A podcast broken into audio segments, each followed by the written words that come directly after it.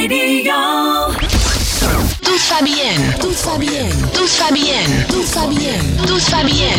Tout va bien. Met Fabienne de Vries. Heel hartelijk welkom bij deze 13e editie van Toet Fabienne hier op Good Life Radio. Een bomvolle show hebben we voor je. Straks niemand minder dan Erwin Nijhoff de gast in de studio. Ja, ja, Ron, dat is nog wat anders weer dan de violen. Deze zijn echt en live. Nog één keer. Nog één keer. Yay! Nou, halverwege de jaren 90 scoorde hij als onderdeel van de band The Prodigal Sons een enorme hit met het nummer You Still Think. Een spectaculair optreden op Pinkpop volgde en zelfs internationale festivals. Hoe kijkt hij terug op die veelbewogen jaren 90 en wat zijn zijn favoriete platen uit die tijd? Mocht je vragen hebben aan Erwin, dan kun je die nu nog doorgeven. Ja, inderdaad, die Erwin die ook mee heeft gedaan aan The Voice en in de finale stond die dus ja. Stuur dan een DM naar de Instagram-account van Good Life Radio, want daar zit Daan. Hallo Daan! Ook weer klaar om al jullie vragen op te vangen en door te geven. En dat kan ook voor Rachel Kramer, want daar gaan we straks ook nog even mee bellen. Ooit deed ze mee aan Starmaker. Eh, vandaar dat deze show ook heet Van Starmaker tot The Voice. En ehm, later deed ze nog mee aan X Factor, The Voice of Holland. En onlangs trad ze op in Better Than Ever. Dat bol staat van het talent waar we veel meer van zouden moeten horen. Maar daarover dus straks meer. Dan uiteraard ook deze keer de 90s poll met onze vaste deskundige Corinne van der Velde. Schrijfster van het boek 90s of 90, dat over de jaren 90 gaat. En vandaag een poll met een stelling. Ja, gewoon eens wat anders over het fenomeen uit de jaren 90, girl power. Met de opkomst van de boybands moest daar ook een antwoord op komen vanuit de, de girl groups. Ik noem een Spice Girls, een Sugar Babes. En dan had je in het R&B genre En Vogue, TLC, Destiny's Child, Salt and Pepper. Maar ook Nederlandse girl power in de vorm van Linda Roos en Jessica Close to You. En natuurlijk de Magnificent Four. De vraag was dan ook, girl power was ook maar een marketingtrucje uit de jaren 90. Ben je daar ons mee eens of oneens? Je kan het nog eventjes laten weten via mijn Instagram. En straks horen we dan de uitslag ehm, en zal Corine die toelichten. En natuurlijk vandaag ook weer eh, eh, een top 5. En deze keer was die van Tupac. Ja, allereerst Erwin. Wat vind jij van Tupac? Eh, ehm, Ja, en it's not a 100% my cup of tea. We hebben internationale sterren nu. yep. Ja, fijn dat je er bent. We gaan straks eh, sowieso eh, natuurlijk over jouw muziek eh, uitgebreid hebben. Maar eerst dus even die top 5 van, van Tupac. Moet ik toch even een klein stukje de geschiedenis ingaan voor degenen die wat jonger zijn en naar dit programma luisteren. Tupac Ama- Amaru Shakur, geboren in New York in 71 en overleden na een drive-by shoot in september 96. We kennen hem beter als Hij was Amerikaanse rapper, dichter, acteur en werd door velen gezien als een van de beste en invloedrijkste rappers aller tijden. Hij is ook trouwens een van de best verkopende rapartiesten met meer dan 75 miljoen verkochte platen wereldwijd. Geboren als kind van twee Black Panthers, dat zijn overigens is een militante politieke organisatie eh, die zich richt op het verkrijgen van sociale en burgerrechten voor de zwarte minderheid, waarbij ook geweld een eh, aanvaard middel was, is belangrijk voor het verhaal, want zijn moeder zat namelijk het grootste deel van haar zwangerschap in, eh, van, van Tupac zelf dus, in de, in de gevangenis en werd pas enkele weken voor de bevalling vrijgelaten. Dus nog voordat hij geboren was, zat hij al in eh, de lik. Rond zijn twaalfde verhuisde hij met zijn moeder en zus naar Californië, waar hij voor het eerst in aanraking kwam met, zoals hij zelf zei, verkeerde lui. Diverse malen kwam hij in aanraking met justitie, maar werd niet veroordeeld. Op 15-jarige leeftijd begon Tupac met rappen onder de naam MC New York, wat later Tupac werd. Op 20 jaar geleden, eh, 20-jarige leeftijd kwam zijn eerste album uit en speelde hij ook nog in wat films, bijvoorbeeld die ene met Janet Jackson, Poetic Justice. In 94 raakte hij zwaar gewond door gewapende eh, overval, maar liefst vijf kogels overleefde waarvan twee in zijn hoofd. En na revalidatie werd hij veroordeeld tot een gevangenisstraf. Want ja, vanwege verschillende aanklachten van aanranding van een 19-jarige fan. Verkrachting is nooit bewezen, daarom is hij ook nooit veroordeeld. En hij heeft toen toegegeven dat hij wel met een fan op zijn kamer is geweest. Met een aantal andere mensen erbij. En het verhaal gaat dat zij hem een massage gaf. En dat hij toen is gaan slapen terwijl de fan nog aanwezig was. Maar dat hij er niet verkracht heeft. Zo zie je maar. Dit soort verhalen zijn van alle tijden. En terwijl hij in de gevangenis zat, kwam zijn derde album uit. De, eh, Against the World. En dat belandde op de eerste plaats in Amerikaanse hitlijsten. Dus ondanks dat hij in de, in de, in de gevangenis zat, was ook de eerste en enige artiest die een album op de nummer 1 lijst in Amerika had staan. Tegelijkertijd in de gevangenis zat. Vervolgens is hij daar op een hele bizarre manier uitgekomen. Death Row, oh, aparte naam ook. Death Row Records uh, uh, van Suge Knight heeft anderhalf miljoen betaald om hem op borg uh, vrij te laten. In ruil voor drie albums dat hij zou moeten maken. Daar is een eerste dubbelalbum uitgekomen, All Eyes on Me. Verreweg zijn meest succesvolle album. 9 miljoen exemplaren verkocht. Helaas, op 7 september 96 werd hij opnieuw beschoten nadat hij bij een bokspartij van Mike Tyson in Las Vegas was geweest. En na een week in het ziekenhuis, waarbij ze nog een long verwijderd hebben, overleed hij op 25-jarige leeftijd. Nou, tot op heden is de dader nog steeds voor de moordaanslag niet gevonden. Er gaan ook geruchten dat hij nog in leven zou zijn. Die zoon van Suge Knight die, uh, zou op Instagram een post hebben gedaan dat hij in Maleisië gesignaleerd is. En dus zijn eigen dood in scène zou hebben gezet. Tot zover het levensverhaal van Tupac. We gaan kijken op welke nummers jullie gestemd hebben en wat de top 5 oplevert. California. Doet Fabienne top 5. Op nummer 5. Ja, heel goed rond.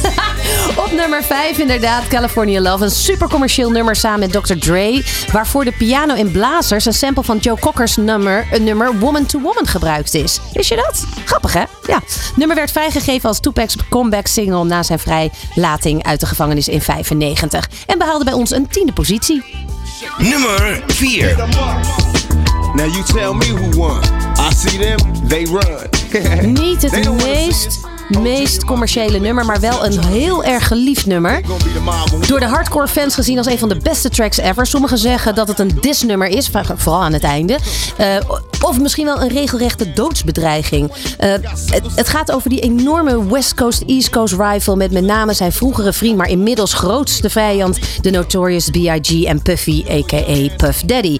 Dat ging via Rapsong steeds continu over en weer. En het controversiële aan dit nummer is dat hij drie maanden na de release van dit nummer tijdens beruchte drive-by shoot dus werd neergeschoten. Overigens een half jaar later gebeurde dat bij B.I.G. zelf. Nummer 3. get fucked down. The homies wanna kick it, but I'm just laughing at you. Cause you's a down ass bitch, and I I ain't Mad At You op nummer 3 geëindigd. De vierde single van zijn album All Eyes On Me. Het is oprecht een eerbetoon aan zijn vrienden die hij kende voordat hij beroemd werd. Uh, het bevat een sample ook weer, vaak bij dit soort nummers van, van Tupac. In dit geval A Dream van DeBarge. Werd opgenomen op dezelfde dag dat hij uit de gevangenis kwam. Dat was echt gewoon, je komt uit die lik en hup, gelijk achter die microfoon en zingen jij. De tweede single, uh, of deze single werd twee dagen na zijn dood uitgebracht als officiële single. En omdat in de videoclip uh, speelt het zich deels af in de hemel. En daardoor lijkt het voor sommigen alsof hij zijn eigen dood voorzien had en dat zo in beeld heeft gebracht. Nummer 2. Always was committed. A poor single mother on welfare. Tell me how you did it. There's no way I can pay you back.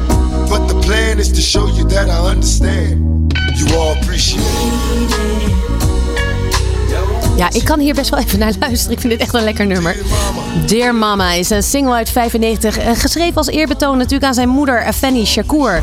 En uh, dat was de eerste single van het album Me Against the World. En wanneer je naar de tekst uh, kijkt, kom je er ook achter dat het niet alleen maar lofuiting is, maar ook een gelijk een verontschuldiging voor alle zorgen die Tupac uh, zijn moeder heeft bezorgd. En vice versa natuurlijk. Zijn we bij de nummer 1 aangekomen. Die kwam uit 98, ruim twee jaar na zijn dood. Het nummer werd een grote hit in veel Europese landen waardoor Tupac een breder publiek kreeg. In Nederland stond het 14 weken in de top 40, waarvan drie weken op één. En op die positie kwam hij ook binnen. In het nummer gaat vooral over racisme, drugs, politiegeweld en het bendeleven. En naast de raps en beats uh, in het nummer hoor je ook een versimpelde pianopartij van Bruce Hornsby en The Range The Way It Is uit 96. Ja, je weet het nu natuurlijk misschien wel al. Naar mijn idee een nummer dat, wanneer je de tekst bestudeert, het onderwerp nog steeds relevant is. En dat maakt dat we deze artiest wel legendarisch kunnen noemen. Zijn ziel doorklinkt in de raps. Hij vocht zich soms letterlijk door nummers heen. Tupac bereikte iets wat niet veel artiesten lukt. En dat is relevant zijn. Zelfs bijna 30 jaar na zijn dood. En daarom op nummer 1, vandaag in de Toet Fabienne 90s Top 5 van Tupac, Changes. Fabienne top 5. Nummer 1. Come on, come on. That's just the way it is. Oh yeah. Something never change. De nummer 1 dus in de dagtop 5 bij Toet Fabienne. Tupac en Changes. En de strandbel, de strandbal bedoel ik, van Good Life Radio, die gaat naar Ralf Denen. Yay! Ralf Denen, die had op Changes onder andere gestemd. Nou, goed, dan... Uh, oh ja, de volgende week, uh, volgende keer, gaan we een top 5 doen van uh, Swedish Productions. Oftewel Zweedse producties uit de jaren 90. Denk aan uh, Ace of Base, uh, Roxette, uh, Aqua. Ehm, wat kan er nog meer? Dr. Alban. Dr. Alban. Ja, gewoon. Dus de artiest maakt eventjes niet uit als het maar uit Zweden komt. een grote productie was uit de jaren 90. En nou ja, daar kan je er alvast even over nadenken. Tegen die tijd doen we natuurlijk wel weer een oproep. Maar dan weet je dat alvast. Goed, we gaan snel naar onze gast van vandaag. Van Pinkpop-artiest tot afwasser en weer terug als finalist bij The Voice of Holland. Geen enkele Nederlandse artiest heeft zo'n grillige carrière achter de rug als Erwin Nijhoff.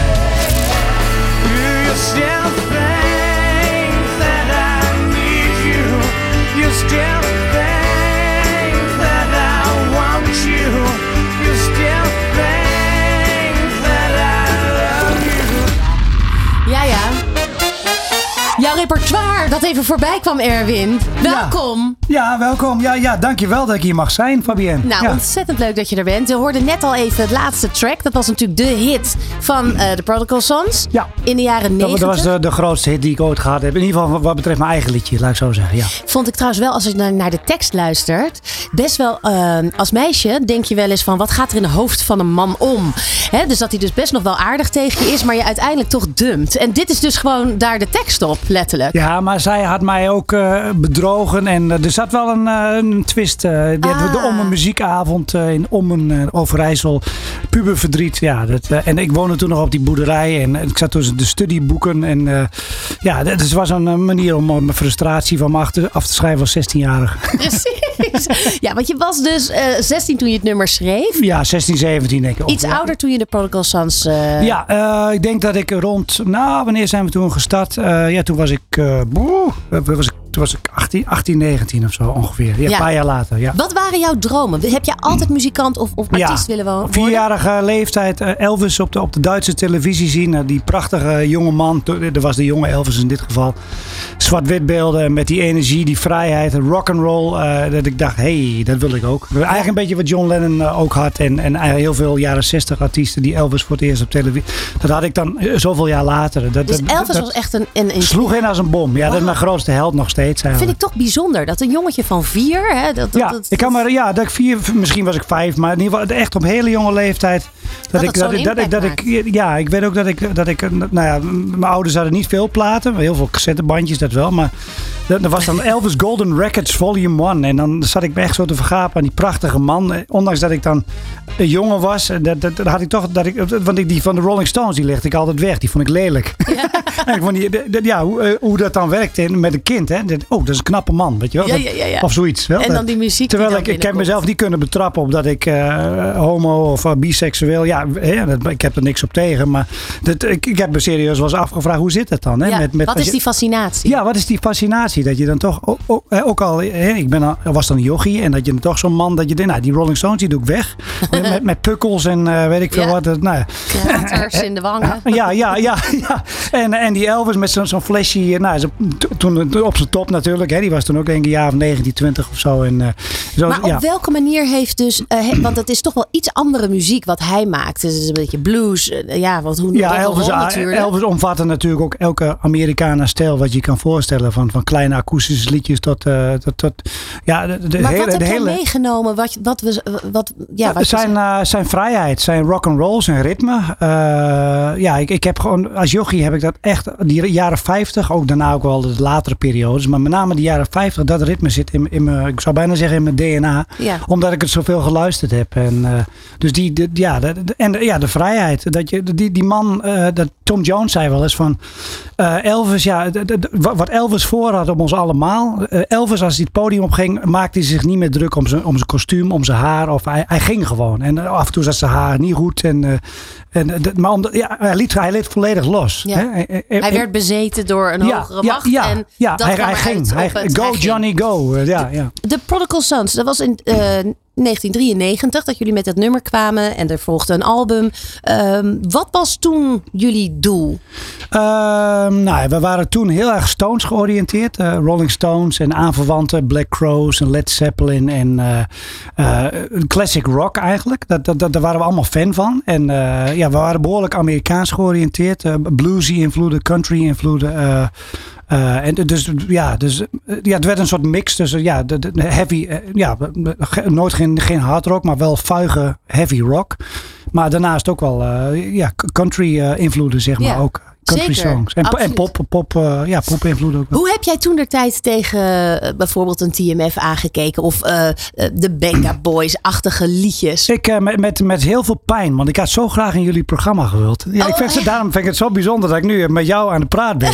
25 nee. jaar na dato. Ja, nee, Toch? Mijn frustratie, dat kan ik je uitleggen. Ja. you Still Think was, was, was, een, was een, ja, eigenlijk elke zender pikte hem op. En het was een soort van radiohit, maar het is nooit een echte verkoophit geweest. Hij bleef eigenlijk steken in de, in de, in de tipparade. Maar hij werd zo vaak gedraaid dat hij eigenlijk zich kon meten aan, aan de meest gedraaide plaat ongeveer van dat moment. Alleen onze platenmaatschappij die zei van ja, nee, maar videoclip, nee. Dus niet, dus oh, ja. en, en, wij hadden geen geld meer. We al, al ons extra geld hadden we in, in de opname gestopt. Het was, het was helemaal geen dure plaat. Dat was echt een low budget, zoals dat dan zo mooi heet. Maar in een studio in Wapenveld, uh, net over de grens bij Overijssel in Gelderland. net over de IJssel. Maar, en, uh, en, maar echt een radiohit. Dus. Ja, het was echt een radiohit. En, en, en zonder video kom je dan inderdaad bij Zonder video, ja. binnen. En dat was mijn frustratie. Dat ik dacht, van, verdomme, waarom kan ik niet naar MTV, TMF of weet ik veel. Ja. Of, of, ik weet niet of Countdown was toen denk ik afgelopen, denk ik. Maar maar in ieder geval, ja, dat, dat, als jochie keek ik daarna. Weet je, of, of de bron met top op. Samen met mijn moeder, eh, met de hele familie keken we naar top op. En, en ja, Ruud de Wild had op een gegeven moment wel uh, Wet and Wild. Daar had het dan misschien ook qua genre uh, tussen, tussen gepast. Want dat, dat, ja. Dat, uh, ja, dat was natuurlijk ook nog wel een beetje nodig. Ja. Er werd een beetje gechargeerd. Maar Desalniettemin gingen jullie als een speer, want Pinkpop volgde met ja. echt een spectaculair optreden. Ja. Maar ook internationale festivals in Texas, South by Southwest. Ja. Uh, nou ja, nog andere festivals. Ja. Ja, we, ja. We, ja, we gingen als een speer. En, en we, zaten, ja, we waren toen wel, noem het dan maar, de bekendste subtopper van Nederland, zeg maar. ik denk dat we een periode de band waren die het meeste optrad in, in Nederland. Elke uithoek, uh, elke, elke kroeg, overal waar we konden spelen, speelden we. En, en ja, Lowlands, uh, Pinkpop. Uh, ja, Parkpop hebben we helaas net niet gered. Dat vind ik wel, maar wel ook in België, tournees en in, in ja. Duitsland. En, en wat is het ja. bijzondere aan met een hit optreden op Pinkpop? Wat, wat, wat gebeurt er dan op zo'n podium? Ja, wat ik heel bijzonder vond is dat je dus jarenlang dat clubcircuit uh, doet. Hè? Al jarenlang, daar waren we het al bezig. En toen op een gegeven moment hitje, een succesvol album. En, en in één keer kregen we, de, we hebben gewoon puur dom, dom geluk gehad eigenlijk. Dat volgens mij Soul Asylum viel uit. En het kan ook zijn een andere band. Ik dacht dat het Soul Asylum viel uit. En daardoor kwam de kregen wij de kans om op televisie, uh, nou, de, de, dat we ook op televisie kwamen. Dus je kan een eeuwigheid. Ja, was dat bij twee meter sessie? Uh, dat was daar volgens mij daarvoor nog, dacht ik. Okay. Ja, dat was daarvoor nog. Ja, de, ja, ja Jan Douw Kroes en Henk Westbroek, daar hebben we, hebben we een boel aan te danken ja. eigenlijk. En. Want die, uh, ja, die hebben het eigenlijk gelijk al vanaf het begin af aan ondersteund. En de, de VARA, ja, in feite hebben we de VARA hebben de eerste. Maar wat gebeurde er op dat podium? Als je dan zo'n enorme menigte ziet. Ja. Neem ons eens mee. Nou ja, ik was dus wezen doorzakken met diezelfde Henk Westbroek. De, de, de nacht daarvoor. En ik kan je vertellen, met Henk Westbroek kan je goed doorzakken. en, en met mij in die tijd ook. We waren echt een kroegtijger in die tijd. Maar, dus uh, ik, ik, ja, we moesten natuurlijk heel vroeg uit om op te soundchecken. Dus ja, mijn familieleden van mij, hij is toch niet aan de drugs. Hè? Weet je, ik, maar we hadden daar, de, de, maanden daarvoor alleen maar, het was nachtleven, weet je wel. Dus dat, we zagen er niet zo florisant uit. En, nee, dus het is een beetje als een, een soort film aan me voorbij gegaan. Maar ik, ik heb, als ik nu terugkijk, ja, dat was toch een ontzettend uniek moment. En hard verwarmen dat je gewoon merkt dat al die optredens die je in het land gedaan hebt, dat, dat, dat heel veel van die mensen die waren speciaal op Pinkpop afgekomen om, om ons te zien spelen. En dus dat, uh, dat, ja, ik, ik, ik, geloof dat ik nog een aantal plaatsnamen geroepen heb. En, en dat, dat, oh, ja, nou, dat, dat voor mij. dus dat was ja. Zullen we even bijzonder. zullen we naar de Protocol of Sounds gaan luisteren? Ja. dan weet iedereen over welk nummer het uh, gaat. You Still Think.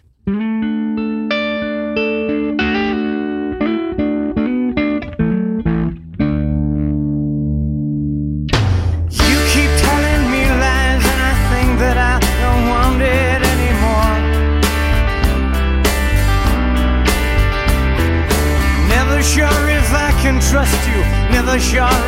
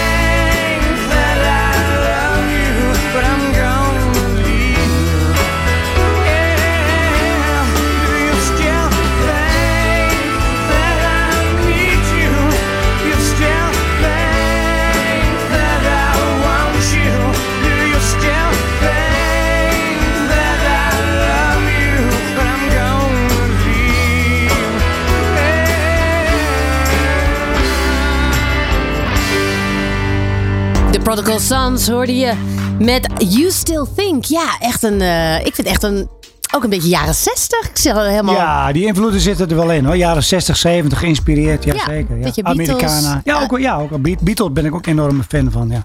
ja. Ehm, vervolgens heb je echt een bijzondere carrière gehad. Het, op een gegeven moment stopte het met de band. Je bent solo gegaan. Je hebt met fantastische artiesten ook in Amerika mogen werken. Richard Dodd, die onder andere met Bob Dylan, George Harrison, Freddie Mercury en Johnny Cash hebben gewerkt. Daar heb je al muziek mee opgenomen. Ja.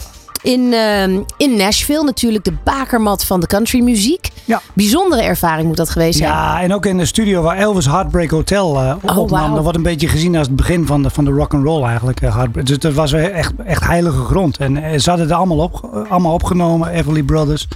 Uh, Jim Reeves. Eh, volgens mij zelfs waren het net nog over Jewel. Ik, maar dat moet ik even nazoeken. Maar Dolly Parton had in die stuk. Nou, echt alle, alle grote. Wat en, mooi moet dat zijn. You, you, name it. Ja, ja, ja, ja, ja, dan ga je vanzelf beter spelen en zingen, lijkt me. Ja, dit is, dit is, dit, dit is gewoon niet te bevatten. Gewoon. Het is gewoon niet te bevatten. Nee. Toch bleef het succes waar jij misschien op hoopte, bleef een beetje uit. Ja, uh, of, of de wegen liepen niet zoals jij dat wilde. Want wat was jouw, wat, wat had jij voor ogen? Ja, weet je, nou ja, een van mijn helden is Bruce Springsteen. Nou, zoiets, weet je wel. Dat je hele wereld uh, in allerlei stadions. En, uh, als je, dus, je wilde als je, groot publiek. Groot ja, ja, ik heb altijd, ik heb altijd hele, hele grote dromen gehad. En stiekem nog wel hoor. Maar goed, naarmate je... Maar dat is misschien ook wel muzikant eigen. dat ja, je gewoon je nou, muziek wil laten, wil je graag delen met zoveel mogelijk nou, mensen. Ik, ik, nee, ik, ik, ken ook heel veel muzikanten die, die, die vinden het al. De, de Pinkpop is hun hoogste doel, zeg maar. Maar ik heb altijd zoiets gehad dat ik denk, ja, waarom zou ik me beperken tot Nederland? Ja. nou, dat is land. grapje, mooie, grapje, mooie, mooie uitspraak. Die staat erop, jongens. Ja. uh, nee, maar goed, ik, ik, ik wil natuurlijk ergens naartoe. Want je hebt je op een gegeven moment opgegeven voor The Voice of Holland. Uh, ja. om, om toch een nieuwe injectie uh, ja. te krijgen. Ja, dat was, dat was, mijn, mijn, mijn carrière zat een beetje toen zo in elkaar van ja, te gek Erwin, we kennen je van die Prodigal Sons en ook je, je solo album en uh, ja, nou, dat, dat, te gek, maar uh, don't call us, we call you. Zo, zo was het op een gegeven moment. Ja, ja, de, de, normale, normale weg, want alle deuren bleven dicht op een gegeven moment en ik denk, nou, dan moet ik wat verzinnen dat ik, uh, dat ik in ieder geval weer zichtbaar ben. Dat mensen nog weten dat ik überhaupt nog leef en dat ik nog muziek maak. Ja.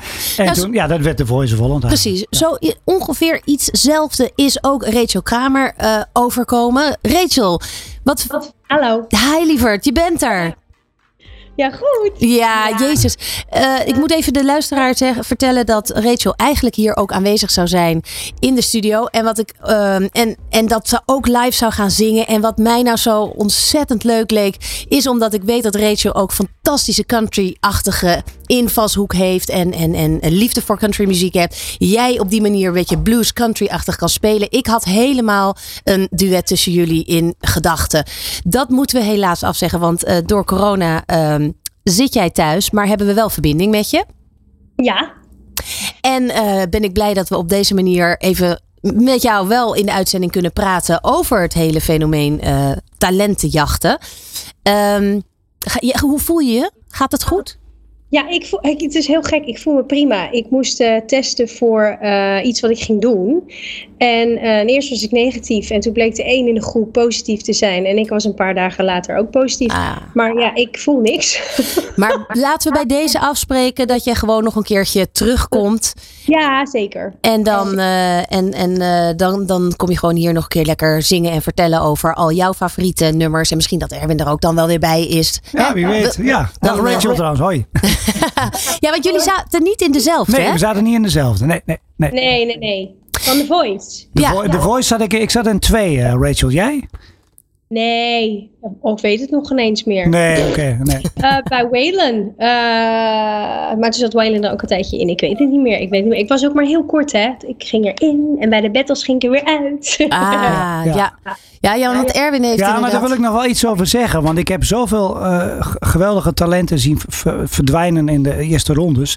Wat, wat heel, dat, mensen hebben altijd de neiging om te denken... als hij er vroeg uit ligt, dan zal, dan zal het wel niet wat zijn. Maar dat, is, dat, dat, dat klopt dus niet, zeg maar. Dat is maar net de keuze van de coach op dat moment, zeg maar. Dus het is ook... Uh, ik, en ik weet ook dat coaches af en toe heel veel spijt hebben gehad... dat ze bepaalde mensen hebben laten gaan. Dus dat wil ik wel iets, even, even nou ja, het juiste beeld schetsen. Ja, ja want Rachel, jij, jij zat natuurlijk in de in eigenlijk, nou, na Your Big Break durf ik wel te zeggen. Want je had de Soundmix Show vroeger als talentenjacht. Ik weet dat ik, uh, nou ja, eind jaren negentig Your Big Break heb gepresenteerd. Vervolgens kwamen de, de, de Starmaker vanuit Big Brother idee voor de band. Daar, daar heb jij natuurlijk um, bij uitgekomen met, met Chaotic.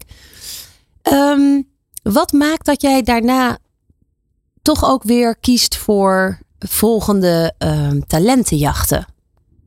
Ja, dat was eigenlijk een heel grappig verhaal. Na Chaotic uh, ben ik eigenlijk door gaan schrijven met, uh, omdat mijn passie country en ook een beetje Ierse invloeden uh, wilde ik daarop doorschrijven met een producer die heette Oscar Holleman, of heet Oscar Holleman. Maar werd ik constant verteld, ja, maar je bent Rachel Kramer, commercieel, commercieel. Ja, je bent Rachel Kramer van Chaotic, commercieel. Dus ik kwam eigenlijk hoe fijn en hoe top en hoe tof de ervaring van Chaotic en Starmaker was, krijg je toch een soort van naambordje. Ja. En, en ja, stempel eigenlijk, waardoor ik niet mijn eigen passie, waar ik ooit mee ben begonnen, uh, door kon zetten. En eigenlijk omdat ik voor de zoveelste keer werd afgewezen op het feit dat ik een commercieel kindje was, um, heb ik eh, last minute de stoute schoenen aangetrokken en heb ik gewoon een e-mail gestuurd naar X Factor. Um, en daar zat een van de regisseurs in die ook, uh, wat ik niet wist, uh, van Starmaker. En die zei gelijk, je moet komen. Mhm. En toen had ik zoiets van, ja, als ik het dan moet, commercieel moet doen, dan moet, doe ik het zo. Want ja, ik heb natuurlijk wel Starmaker gedaan, maar dat was met een groep. Dus ik had voor mijn gevoel helemaal niet het idee dat mensen mij kenden. Dus daardoor wilde ik het, het X-Factor verhaal doen. Alleen heb ik er nooit echt van kunnen genieten, omdat mijn focus zo op winnen was Ehm, dat ik steeds heel erg gespannen was met elke uitzending. En heb je nou gemerkt dat bijvoorbeeld in de, de, de keer daarna dat je dus dan uh, X-Factor doet, uh, of, of eigenlijk The Voice, hè, want daar ben je uiteindelijk ook uh, als kandidaat nog in teruggekomen, dat, ehm, dat dan dat doel van winnen ja, minder is? Nou, The Voice was weer een ander verhaal eigenlijk. Ze hebben mij meerdere keren benaderd. En ik vond het wel een heel mooi programma. Alleen mijn gevoel stond heel anders in. Ik wilde eigenlijk, uh, dacht ik, als ik het goed doe, dan kan ik met Waylon. Ik heb meerdere keren met Waylon gewerkt. En als ik met hem toch die country uh, commercieel plaatje kan geven, dan is misschien de voice wel een goede stap. Ja. Maar mijn, uh, ik was zo, ik zat er zo niet in. Mijn auditie was zo niet oké. Okay, dat ik, ja, daar word je gewoon voor gestraft. Ook al sta je in de battle, dan ben je eigenlijk al getekend. Hoe goed je ook zingt of hoe goed je je best ook doet, dan wordt er al gezegd van ja, het was niet zo'n fantastisch optreden als we verwacht hadden. Dus ja, mijn gevoel was eigenlijk in de battle dat ik gewoon lekker kon zingen op mijn eigen manier en dat ik dan vol glorie naar huis mocht. Ja, precies. Ja. Hey, om, om, toch maar even ook de actualiteit erbij te halen. Het zou flauw zijn als ik het niet doe. Uh, nee. Wat, hoe sta jij daar tegenover? Tegen wat er nu allemaal gepubliceerd wordt en wat er gezegd wordt? Um, ik denk dat we allemaal wel ervaringen hebben gehad met dit soort types. En um, ik heb zelf nooit een vervelende ervaring bij The Voice gehad. En ik heb zeker ook nooit een vervelende ervaring gehad bij, bij Star Maker en X Factor. Want het was echt een familieprogramma. En ik denk dat ik geluk heb gehad.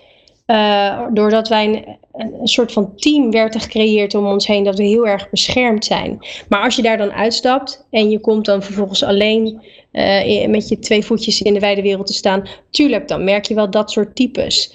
Um, ja, want ik had juist altijd het idee dat je dus perfect begeleid wordt gedurende het programma, maar dat je een beetje aan je lot overgelaten wordt daarna. En zeker als je niet gewonnen hebt en onder een contract vastzit. Ja, ja maar dat was bij Starmaker heel anders. Starmaker was eigenlijk uh, dat was ons geluk en daarom was het daarna zo succesvol. Wij hadden een echt een heel goed label. Een, een, zeg maar eh, een Zweedse producer en een buitenlands uh, management gemixt met Nederlands management. En die wilden gewoon scoren met hits. Ja. Dus het programma zelf werden de nummers zeg maar dagelijks gespeeld op televisie. Dus je werd ermee doodgegooid. En vervolgens wilde daarna iedereen natuurlijk het album hebben, waardoor wij twee jaar lang konden toeren. Dus we hadden een heel goed team. Tuurlijk toen wij apart gingen, het was al vanaf dag één bekend dat Sita en de groep uit elkaar zouden gaan. Dat dat twee verschillende projecten waren. was de aandacht uiteindelijk naar ons wat minder, omdat uiteindelijk het buitenlandse team terug naar het buitenland ging en we overgelaten werden aan het Nederlands team. En ja, dan merk je toch wel het verschil. Dus uiteindelijk hebben we daar toen zelf een keuze in gemaakt van willen we dit voortzetten op deze manier of gaan we gewoon allemaal onze eigen weg. En wat ik merkte met X-Factor was dat je wel, de winnaar wordt wel uh, begeleid, maar twee, drie of vier niet. Heeft het je überhaupt verbaasd wat, wat, uh, wat je in de, de, nou ja, de berichtgeving van de afgelopen paar weken? Met name ook over uh, nou ja, een Jeroen en, een, en, een, en een Marco en een Ali. Nee. Ik ken, tenminste, ik heb Jeroen meegemaakt toen hij net begon um, bij Starmaker, bij Sita aan de band. En toen heb ik ook een heel klein akkefietje met hem gehad, omdat ik hem gewoon niet leuk vond naar vrouwen. Dus dat zat er blijkbaar al heel vroeg in. Alleen wist ik niet dat het zo erg was. Uh, hij had backstage altijd het naam Visie Jeroentje. Ja, en met Marco heb ik dat zelf nooit meegemaakt. Die was, by the way, toen wij jonger waren, want wij werkten met dezelfde band, zijn band, Marco Besato Band, altijd super lief. Ja. Um, backstage heb ik ook nooit maar misschien was ik gewoon niet knap genoeg, dat kan ook. nou, ja, nou ja, goed. En, en inderdaad ook de vraag uh, die later ook uh, in dat hele, hele, de hele discussie over John de Mol. Um, hè, het je wel of niet kunnen voorstellen over de hiërarchie die er is. Dat je dus als je als talent binnenkomt, dat eigenlijk de, de, degene die de kabels dragen al in, in een soort van hogere rang uh, staan. Die, die rangverdeling of hoe je tegen mensen opkijkt, kun je daar iets over zeggen? Wat ik, wat ik wel echt kan vergelijken is dat de sfeer bij X-Factor bijvoorbeeld en bij Starmaker was een heel fijn gevoel.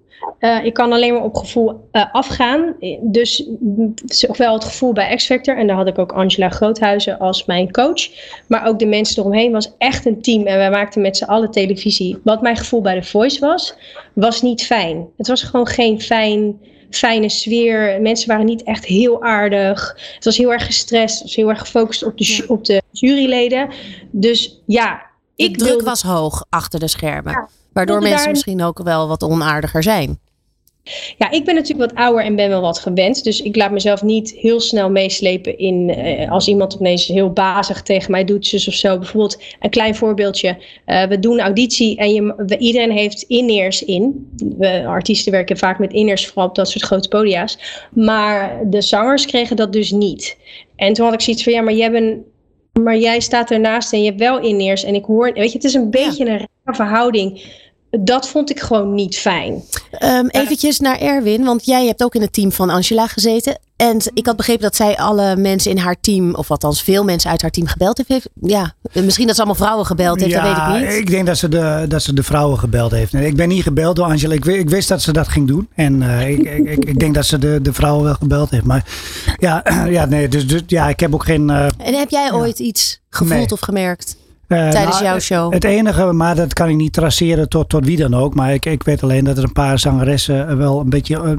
Uh, ja, goh, hij heb dit en heb dat. En dat is het enige. Maar ik, kan niet, ik weet niet om, over wie het ging. Ik, ik was op een gegeven moment in een, in een bepaalde hoek was ik aan het werk. En toen hoorde ik dat, dat, dat gesprek. Dat ik dacht, hé, hey, dat. Uh, die, uh, die, die, dat was wel, was niet, ja, dus ik heb, maar ik heb daar geen, geen, geen oordeel aan gehangen of zo. Maar uiteindelijk is het natuurlijk ook een gewone werkvloer waar natuurlijk ook wel eens een akkefietje en een ruzietje plaatsvindt. Ja, hè? Ja, dit, ja. Het, nou, goed. nou, plus, plus het feit, weet je, uh, niet om het uh, per se voor John de Mol op te nemen. Maar uh, het is zo'n enorme ruimte. Uh, dat ik zelf ook dacht, ja, de, de een zat in die hoek te werken, de ander zit in die hoek te werken. Ik kan me ook voorstellen dat je daar niet, ondanks dat John de Mol, ik weet dat hij op, op detail, weet ik ook uit ervaring ook zelf, maar dat hij gewoon, nou ja, echt bijna alles. Oren en ogen overal. Ja, ja, ja, dus maar dan nog kan ik me voorstellen dat het moeilijk moeilijk is om alles maar ja, bij ja, mee te maar krijgen. Goed, ik, ik, was er, ik was er op dat, op dat gebied niet bij, laat ik zo zeggen. Nee, nou ja, wat natuurlijk de afgelopen periode wel ook heel naar voren is gekomen, hè, is van dat, dat meiden en vrouwen en dames mondiger moeten zijn. Los van de discussie van of, of je nou eerst naar mannen moet kijken. daar heb ik wel een mening over. Dat ik denk, ja, dat is gewoon heel lastig. Als jij 18 jaar bent en, uh, en, en er zijn, uh, oké, het klopt. Er liepen ook dames die dan uh, in de organisatie zaten, die, die we dan dingen konden vragen. Dat, dat klopt. Dus, dus dat, dat, dat, dat klopt. Alleen, ja, um, als jij je weet niet wat er gebeurt als jij. Ja, je durft eigenlijk niet, niet je mond open te trekken. Dat, dat, vond ik al lastig. Ja. Ik was toen 38, weet je wel. Dat, ja, dus dan, Rachel, jij wil daar ook iets over zeggen?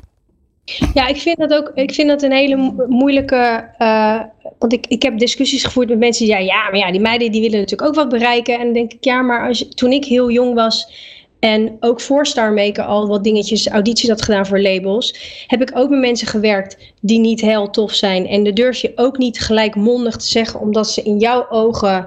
Uh, zijn. Ja, dat je denkt, als ik nou tegen hem nee zeg, dan, ben, dan kan ik helemaal nergens meer. En ik heb echt wel dingen met mensen meegemaakt dat ik wat ouder werd en voor mezelf opkwam. En dat ik dan gewoon, dat er gewoon deuren dicht gingen. Dus daar ben je gewoon heel bang voor. En je kijkt naar mensen op. Dus daar wordt gewoon misbruik van gemaakt. En dat vind ik, dat, dat er onderling gebeld wordt of dat er, dat er, weet ik veel, dat mensen elkaar leuk vinden of dat er stiekem, weet ik veel wat, maar dat je die macht hebt, en dat weet je als man zijn in dit soort posities. Het is natuurlijk echt een kweekvijver van jonge mensen die graag iets willen bereiken. Daar dan misbruik van maken. Ja, daar zit het probleem. Ja, dat vind ik echt heel ernstig. En ik, heel eerlijk, ik heb dat statement van John de Mol gezien. En ik denk dat hij zelf ook heel erg geschrokken is. Maar je nou, moet weten. Je ja. moet ja, ja en, en het geeft ook aan eigenlijk de onwetendheid. Wat op zich ook goed is om daarachter te komen. Dat je toch uh, oogkleppen op hebt gehad uh, in sommige dingen. Niemand is te oud om te leren wat dat betreft. En, en, en toch eh, met de zachte hand, als je gelijk zo'n probleem hebt, had hij hem er gelijk uit moeten trekken. Ja, eens. Nee, dat ben ik helemaal met je eens. Van, oh ja, maar hij is zo goed geweest al die jaren. Eén keer is te veel. Ja. Punt. Lieve ik heb wel ook nog een enorme fan aan de lijn hangen die dolgraag jou een vraag wil stellen, namelijk Rick. Ah, Rick! Hi Rick, hoi. Goedenavond allemaal. Nou, pak je kans zou ik zo zeggen. Ja, een goedenavond uh, ook Rachel, hallo. Hi schat. Oh, hallo. Nou, ik dacht, uh, ik vond het wel leuk, ik zag de oproep voorbij komen. Ze waren zo lief om mij even in te laten bellen. Ik dacht, ik, ik weet natuurlijk al veel, maar ik dacht, ik heb even een leuke vraag. Um, welk compliment die je ooit van iemand hebt gehad, is je bijgebleven en zal je nog lang bijblijven? En van wie is het compliment geweest? Jeetje. Ah, nou, ik heb heel veel lieve complimentjes gehad. Um, en ik kan niet echt specifiek zeggen dat iemand mij een heel lief compliment geeft. Maar wat ik altijd wel heel fijn vind, is dat ik als ik van mensen zo, zoals jij het horen krijg dat ze zich gewaardeerd en, en uh, geliefd voelen. Want ik vind het altijd super leuk als jullie overal zijn. En um, dat jullie toch ook in de momenten dat ik weinig te doen heb, er toch bij zijn. Dus ik ben, het altijd, ik ben altijd super blij met jullie. Nou, dat is lief. Fans is belangrijk, toch Erwin ja, voor ja, jou? Ja, absoluut. Ik bedoel, dat is ja, ja, dat is toch ook een belangrijk onderdeel waarom je het doet. Ja, ja zeker. Ik ja. Als, je, als jij met jouw sores uh, dat verwerkt in een liedje, dat je dat de wereld in kan brengen. En iemand wordt daar weer door geraakt en die wordt daar weer mee geholpen. En tegelijkertijd die, die wisselwerking als je live optreedt, dat, dat je daar zelf ook weer mee. Dat, dat is zo'n geweldige manier van energie uitwisselen. Dat is, uh, ja. ja. Nou, Rick, dankjewel voor je vraag. Wat lief, wat fijn. Ja, graag gedaan. Fijne uitzending allemaal. Dankjewel. En ja, wat we, we zeiden het al net even een beetje voor jezelf opkomen en dergelijke. Dat is uh, ja, wat, wat mij eigenlijk ook bracht bij het hele fenomeen girl power. Doet Fabienne met Fabienne de Vries. Dat is een leuk sweepje. en uh, in het kader daarvan uh, vond ik dat de stelling gewoon vandaag maar eens uh, uit de pol moest komen. En dat was ja, dat hele girl power in de jaren negentig. Was dat nou gewoon een marketing trucje of niet? Eens even kijken. Ik ga nu letterlijk as we speak mijn Instagram openen. om te kijken wat de uitslag is van weer die cd's van deze poll. En we hebben Corinne aan de telefoon hangen als het goed is. Corinne, ben je daar? Hallo. Ja. 57% is het daarmee eens. Het is dus een klein beetje 50-50. Maar toch ja, wel een. 50-50. Ja, ja, maar toch wel de meerderheid die denkt: ja, dat was gewoon een, uh, een marketingtrucje. Was dat het ook? Ja, kijk, wat ik zo interessant vind aan, aan, aan. Ik ben natuurlijk een Spice Girl fan. Ik moet eerlijk zeggen dat toen jij zei: er hangt een fan aan de lijn, hoopte ik eigenlijk dat ik Rachel een vraag mocht stellen, maar dat was dus niet. um, ook heel erg... Mag ook hoor, ze hangt... Nee, Rachel is er nog bij, dus je mag zeker een vraag stellen.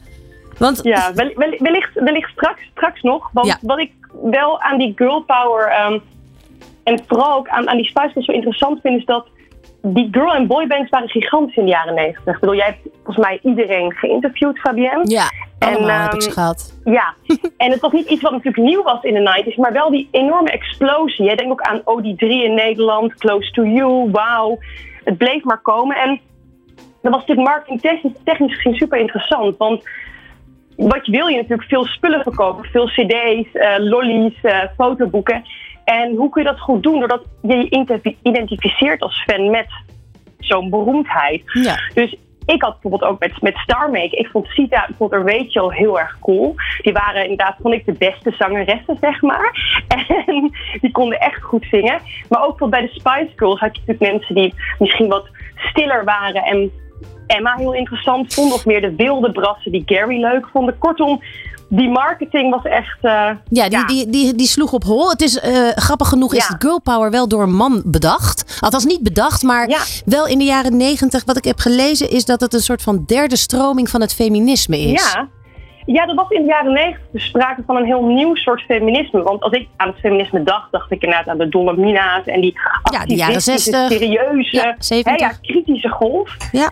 Um, die, die, tweede golf. En, en, en girl power was eigenlijk tot jaren negentig uiting van feminisme. Dus, en wat daar typerend aan was, dat het heel erg ook ging over kleding en humor. Dus je mocht je sexy kleden. En dat betekende niet uh, dat je daardoor minder feministisch was het vrouwelijk omarmen, ook het feminisme zien als een soort spel. Dat zag je ook in de videoclips van de Spice Girls, die je overigens allemaal terug kan bekijken op YouTube. Dat ze bijvoorbeeld een man vastbinden op het dak van hun auto en dan met hem door de woestijn rijden. Of dat ze een feestje met hele chique mensen verstoren. Dus dat hele, ja, dat assertieve, assertief en, en, individualistisch gedrag. Ja, ik, ik, ik herken het zelf als in die periode dat ik vooral het gevoel had um, ambitie. Dat ik gewoon heel erg mijn ambitie wilde najagen. En niet per se um, als antwoord op de, hè, de mannelijke kant. Wat je wel zag, de boybands en de girlbands. Uh, Dus het, ik was niet zo met, met die kerels bezig. Maar het was wel, het was, er moest ruimte voor mezelf gemaakt worden. En, en ja, ik kwam eraan. Ja. Maar dat is ook natuurlijk wel een beetje wrang. Want wat wel is, is dat natuurlijk, dat was ook zo vooral voor de heteroseksuele witte vrouw. Dus dat was ook het. Plus het was ook redelijk naïef in die zin van dat we natuurlijk... Het ging supergoed met de wereld in het Westen. Weet je, we hadden heel veel geld. Uh, de, economie ging top. Dus we konden ons ook veroorloven om inderdaad onszelf lekker te ontplooien en ambitieus te zijn. En in die zin is het ook een soort... En, en dat girl power heeft ook een soort, vind ik soms een soort naïef... ja, begrijp ik bedoel? Een soort iets van oké, maar de rest van de wereld of mensen die niet in die positie zitten... Um, en, Corinne, ja, ik, ik moet het een beetje gaan afronden. Want Shania Twain zit er doorheen. Maar nee, want dat is namelijk uh, een favoriete girl power plaat. Uh, nou ja, ik moet ook zeggen van mezelf. Maar uh, Shania Twain ook als zangeres van Rachel. Waarom dit nummer, Rachel? Ja, ja ik, één, ik was in de jaren negentig zwaar fan van deze vrouw. En dit was mijn ultimate uh, man, I feel like a woman. Ja, ik vond dat zo, uh, precies in de periode dat ik nog heel veel stapte en ging zingen en stappen en zingen en stappen. Dus slapen was er nooit bij. Was dit mijn favoriet? Gecombineerd met mijn werk. Ja. Rachel, ik ga jou bedanken. Wij zien jou heel graag hier een keer in de studio terug. Ja, leuk. Uh, we keep in touch. Corinne, yes. dank je wel um, voor even de uitleg over girl power. Um, ja, wat mij betreft gewoon een, uh, een fenomeen wat niet meer weg hoeft te gaan. Um, Zeker. En we, gaan we nou nog naar, naar Shania Twain luisteren? Nee, we gaan niet meer naar Shania Twain luisteren. Dat hebben we net gehoord. Oké, okay. man, I feel like a woman. Zo, we heb ik hem even afgemaakt. Woe! Dankjewel, ladies. En tot de volgende keer. We gaan ja, naar... Dag, dag. Doei, doei, doei.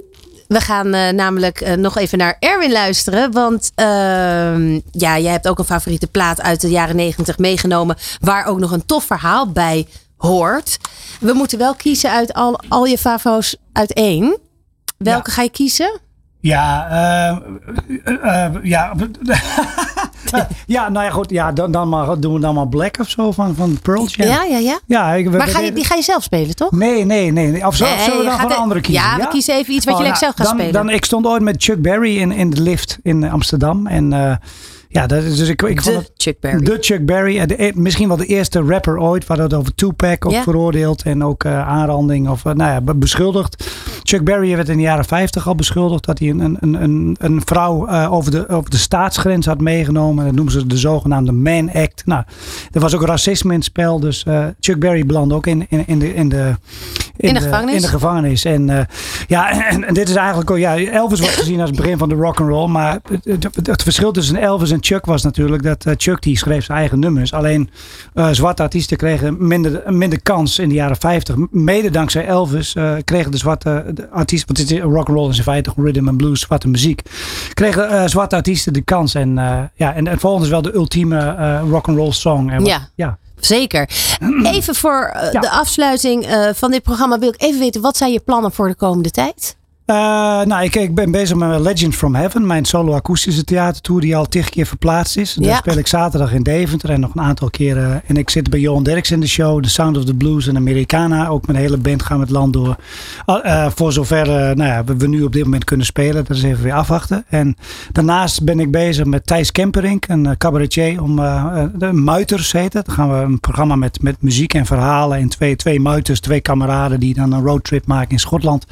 Dus daar ben ik mee bezig. En uh, volgend jaar ga ik een, uh, een, een Elvis uh, ja, show doen. Met, met blazen, strijkers, alles erop en eraan. Wauw, terug naar de basis. Dan is het cirkeltje weer rond. Ja, rock and roll. Rock and roll, ja. En nou ja, ik wens jou ontzettend veel succes met ook het uitrollen van die internationale carrière. Ja. Tot, totdat je erbij neervalt kun je op het podium staan. Dus je bent nog lang niet klaar. Nee. En ik weet ook daar waar jij vandaan komt, dat zou ik zeggen. Hij komt altijd weer terug. ja, ja, ja, dat klopt. hij komt altijd weer terug.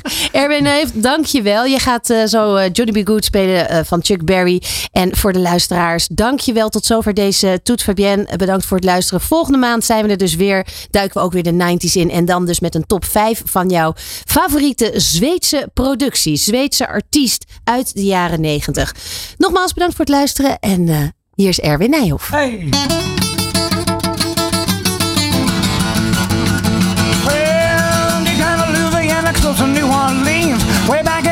Woods among the evergreen.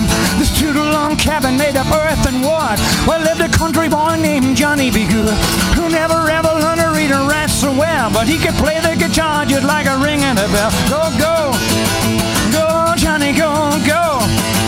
Go, Johnny, go, go. Go, Johnny, go, go. Go, Johnny, go, go. Johnny be good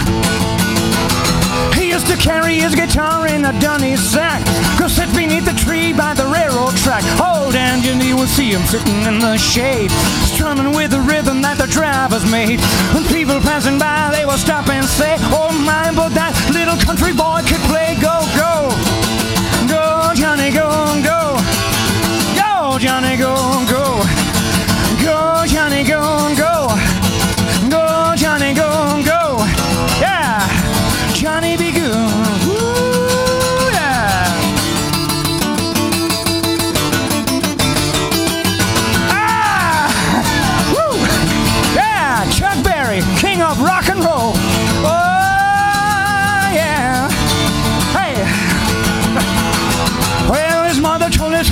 won't be a man and you won't be the leader of a big old band.